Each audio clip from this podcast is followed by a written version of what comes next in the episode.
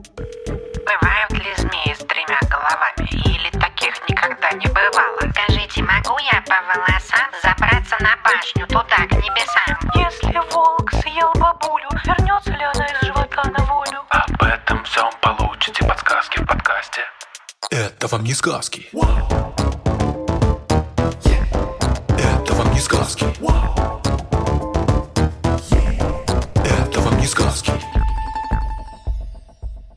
Всем привет! Это подкаст «Это вам не сказки». И я, его ведущая Тата Зарубина. И со мной тут рядом другой ведущий. Степан Калитеевский. Это, кстати, я. В этом подкасте мы со Степой проверяем и разбираемся, правду ли нам рассказывают в сказках, показывают в мультиках и фильмах, и даже иногда разбираемся с видеоиграми. И сегодня у нас как раз мультфильм. Сегодня мы будем говорить про зверопой. Про него мы уже однажды говорили, когда выясняли, правда ли звери могут петь, как э, в этом мультфильме. Но сегодня у нас не менее интересный вопрос.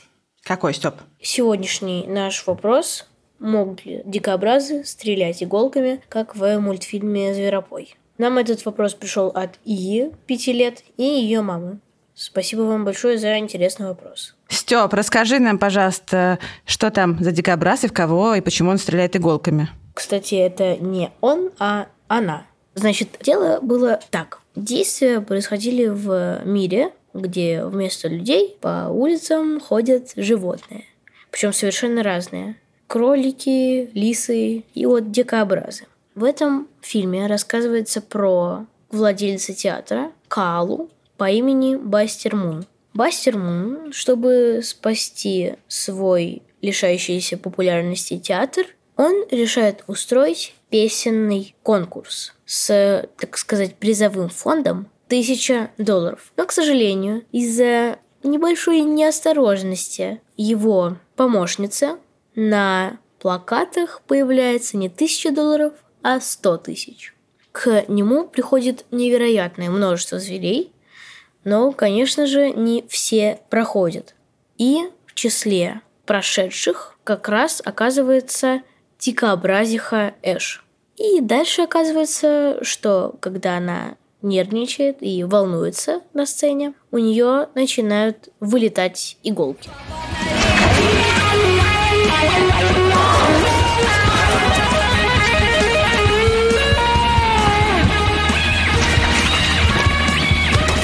Ого, то есть она это делает не специально? Да, Но, я надеюсь, никто не пострадал? никто, к счастью, не пострадал. Это хорошо. Тат, мне, конечно, правда интересно, стреляет ли дикобраз своими иголками, но еще мне невероятно интересно, чем вообще дикобраз отличается от ежа, кроме длины иголок и размера. Кажется же, что это практически другой вид ежа, а не какое-то другое существо. И тот, и другой колючий, и их действительно часто путают. Но, в общем, иголки – это единственное сходство между ежом и дикобразом. Они очень много чем отличаются и размерами, и рационом, да и иглы у них тоже совершенно разные. Вообще они, на самом деле, практически никак не связаны между собой. Дикобразы и ежи млекопитающие, но ближайшими родственниками ежей можно назвать э, землероек и кротов. Все они относятся к насекомоядным. А дикобразы – это грызуны. Причем есть две группы дикобразов, которые тоже между собой не очень близко связаны. Одни живут в Новом Свете, это Северная и Южная Америки, а другие в Старом, в основном в Азии, в Африке и немножко в Европе. В Европу, правда, они, кажется, попали благодаря людям. Вот э, американские дикобразы, они по облику действительно похожи на таких типичных грызунов. Э, Они много времени проводят на деревьях, у них цепкие хвосты, которые помогают им карабкаться. Ну и живут они в таких лесистых местностях. А африканские и азиатские виды, скорее всего, те, про которых мы как раз обычно говорим, как про дикобразов, они живут в пустынях, в степях, на лугах, ну и в лесах тоже. Ежи же живут э, в Европе, в Северной Африке, в Америках их нету. Они могут э, обитать тоже и в лесах, и в степях, и в пустынях, но также любят э, жить рядом с человеком, в парках, рядом с полями. И на дачах мы часто ежей встречаем. К тебе на дачу не приходит ежик, Степ? Не-а.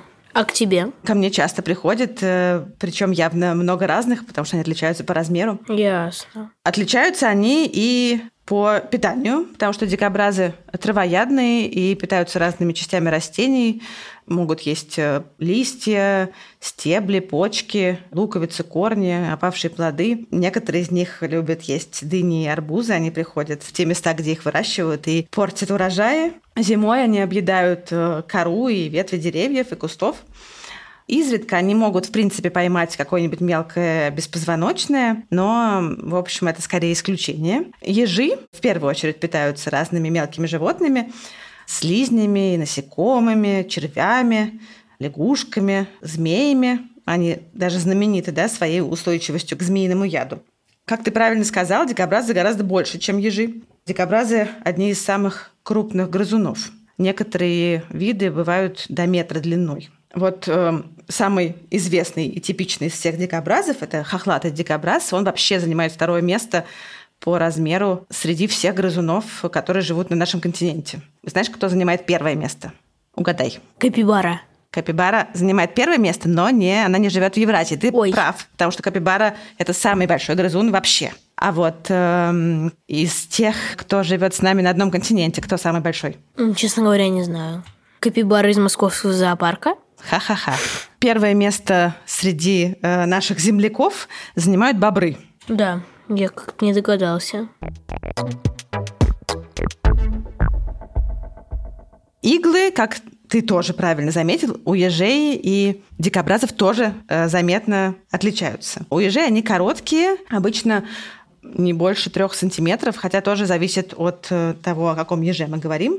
А, у дикобразов иглы гораздо длиннее, но они бывают двух типов. Часть игл длинные и гибкие, а другие покороче и более твердые. Длинные иглы у самых крупных видов могут э, быть до 40 сантиметров длиной, а вот эти короткие и жесткие 15-30 сантиметров. И до половины сантиметров в толщину. Они очень прочные и острые, могут проткнуть даже кожаный сапог. А длинные иглы наоборот, ломкие и легко выпадают из кожи. И у них есть такие зазубринки. И если они воткнутся в кожу, из-за этих зазубринок их довольно трудно вытащить, и вообще-то довольно больно. У дикобразов иголок вообще гораздо больше.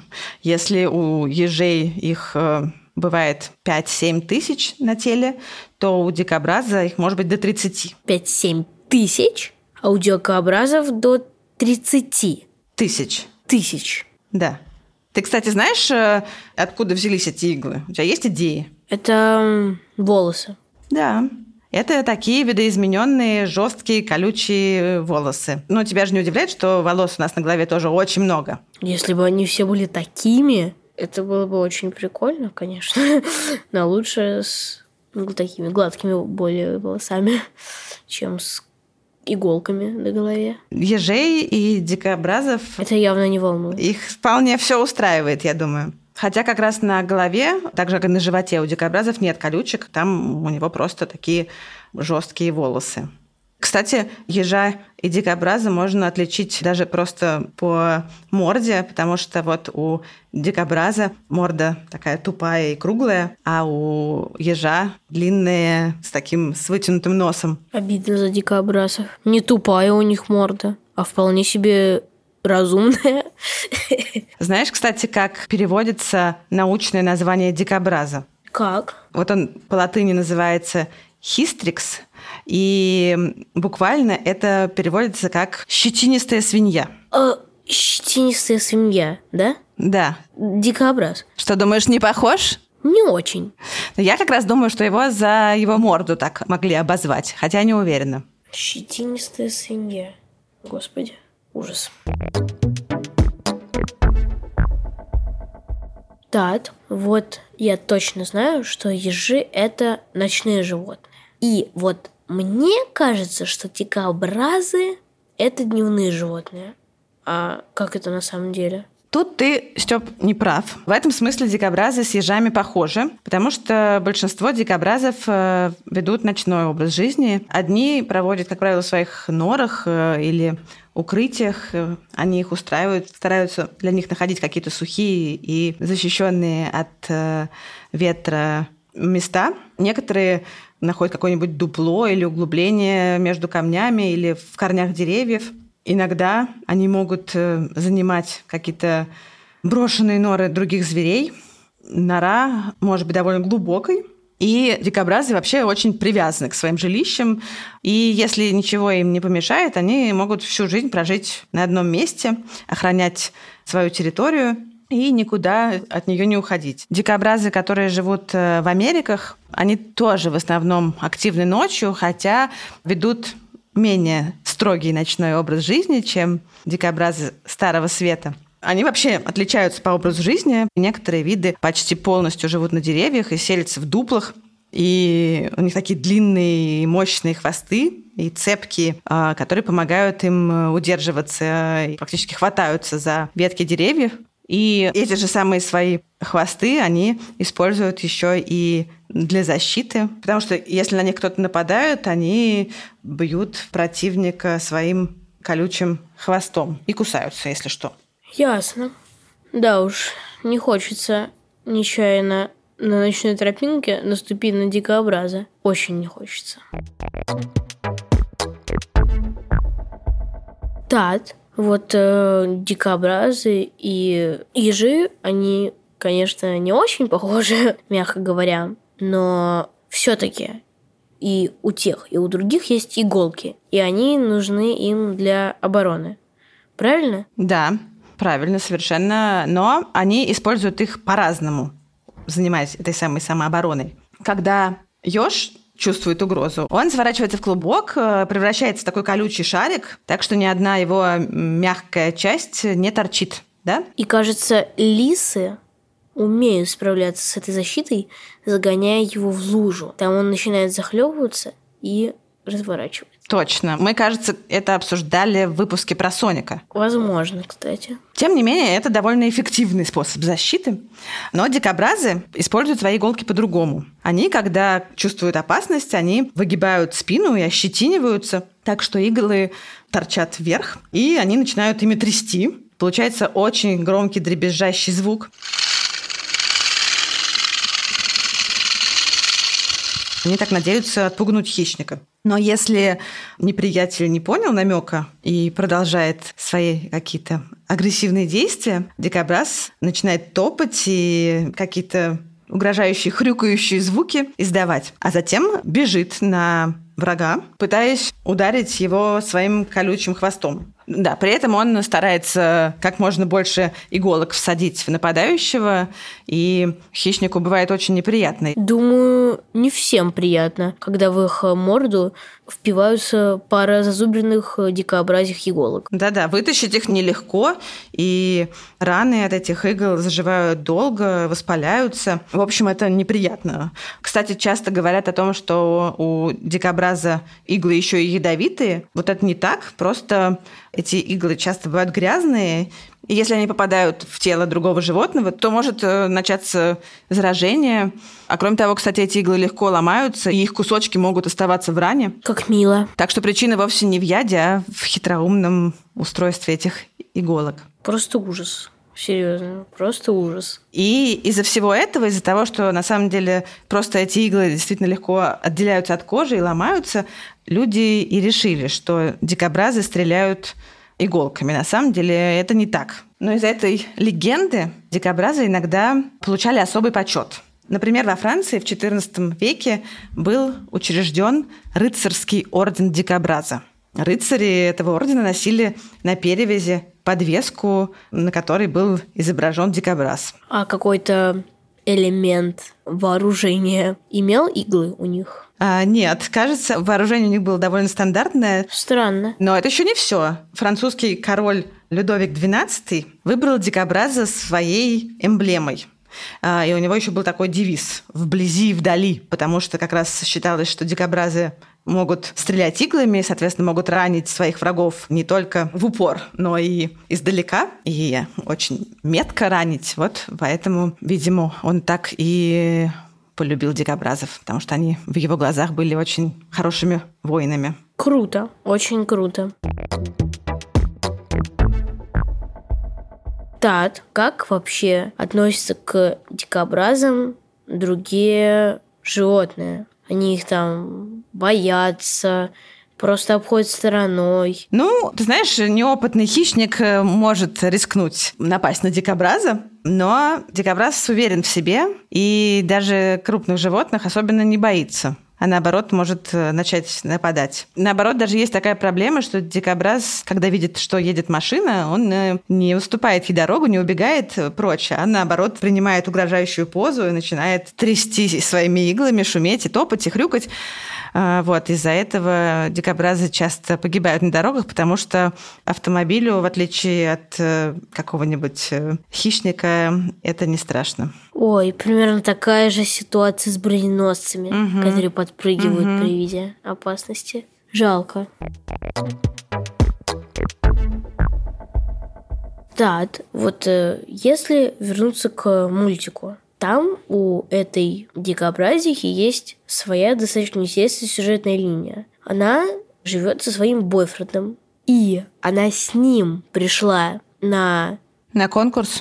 Да, она с ним пришла на конкурс, прошла она. А он тоже хотел петь? Да, они были, так сказать, не разлей вода.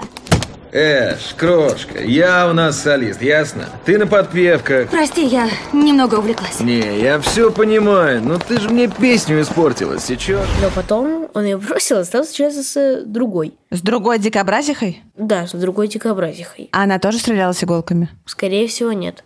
Значит, как это происходит в мире дикобразов? Они живут с одной парой всю жизнь, как лебеди, или нет? Ты знаешь, э, да, ты попал в точку, потому что дикобразы действительно образуют пары на довольно долгий срок, и это довольно редкая история среди млекопитающих. У большинства зверей самец э, не принимает никакого участия в воспитании потомства, если ты помнишь, как раз тоже в выпуске про Соника мы говорили про то, что Ёша и ежиха встречаются только во время размножения. Но у небольшого числа видов, например, у волков, у гибонов и у дикобразов а, самец и самка образуют прочные пары. Дикобразы вообще хорошие семьянины. Они довольно подолгу заботятся о своих детенышах и, соответственно, вот оба родителя. У дикобразов самки рожают обычно одного, двух или трех детенышей, которые появляются на свет уже довольно зрелыми. Они могут видеть, э, у них есть зубы, они почти сразу после рождения могут ходить, хотя, конечно, первое время они еще кормятся молоком. Иглы, кстати, у них э, вначале совсем мягкие, но быстро отвердевают и уже через неделю с небольшим могут э, уколоть, если что. Самец и самка примерно в равных долях участвуют в заботе о потомстве. И молодые дикобразы часто остаются в семьях даже после того, как э, у пары рождаются следующие дети. Получается, что дикобразы живут обычно небольшими семейными такими группами. Родители и их потомки разных возрастов. Да, вообще дикобраз и еж, они могут встретиться в дикой природе и кого-нибудь родить, там, например, дикоежика или ежеобраза.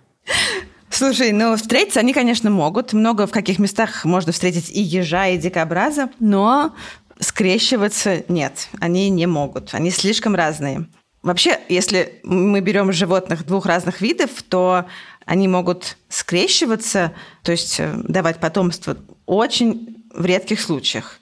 И когда эти два вида очень близкие родственники. Вообще вот способность животных скрещиваться и давать плодовитое потомство, то есть потомство, которое само по себе тоже может кого-нибудь родить. Да? Это то, почему мы можем э, в том числе понять, относятся ли два похожих животных к одному виду или к разным. Это не жесткое правило, то есть, конечно же, из этого правила бывают исключения, но важный способ, который помогает нам это понять. В качестве примера, где это правило не соблюдается, можно привести львов и тигров. Они вроде внешне не похожи, но при этом они близкие родственники и могут скрещиваться, и в результате получается животное, которое называется лигром. И вот лигры могут э, приносить детенышей. Прям лигры? Лигры. Это похлеще, чем дикоежик и ежеобраз. Это не означает, что родители таких вот э, гибридов относятся к одному виду. Нет, это просто означает, что вот э, это правило, по которому мы разделяем виды, оно работает не всегда. И вообще ученые продолжают спорить о том, что такое вид и как правильно отделять один вид от другого. Но, кстати, что я забыла сказать, что кроме того, что животные разных видов чаще всего не могут скрещиваться, но даже если они могут, то, скорее всего, они просто не заинтересуются друг другом в этом смысле. Потому что их будут интересовать особи противоположного пола своего вида.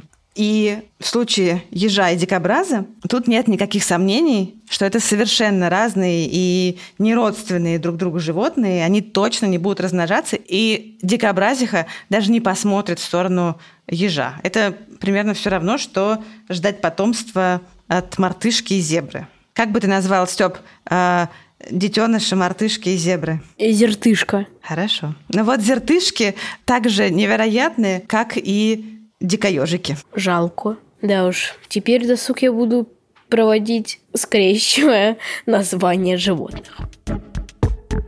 Ну что ж, я знал, что дикообразы не стреляют иголками, потому что они слишком хлипко к ним приделаны, если так можно сказать. Но я узнал, правда, много нового о дикообразах. А еще я узнал, как будет называться гибрид мартышки и зебры. Мне кажется, тут неправильно говорить, что узнал, как будет называться гибрид мартышки и зебры, потому что мы обсудили, что он невозможен. Ой, да ладно, это ж весело. Ну что, на этом мы закончим а, на сегодня.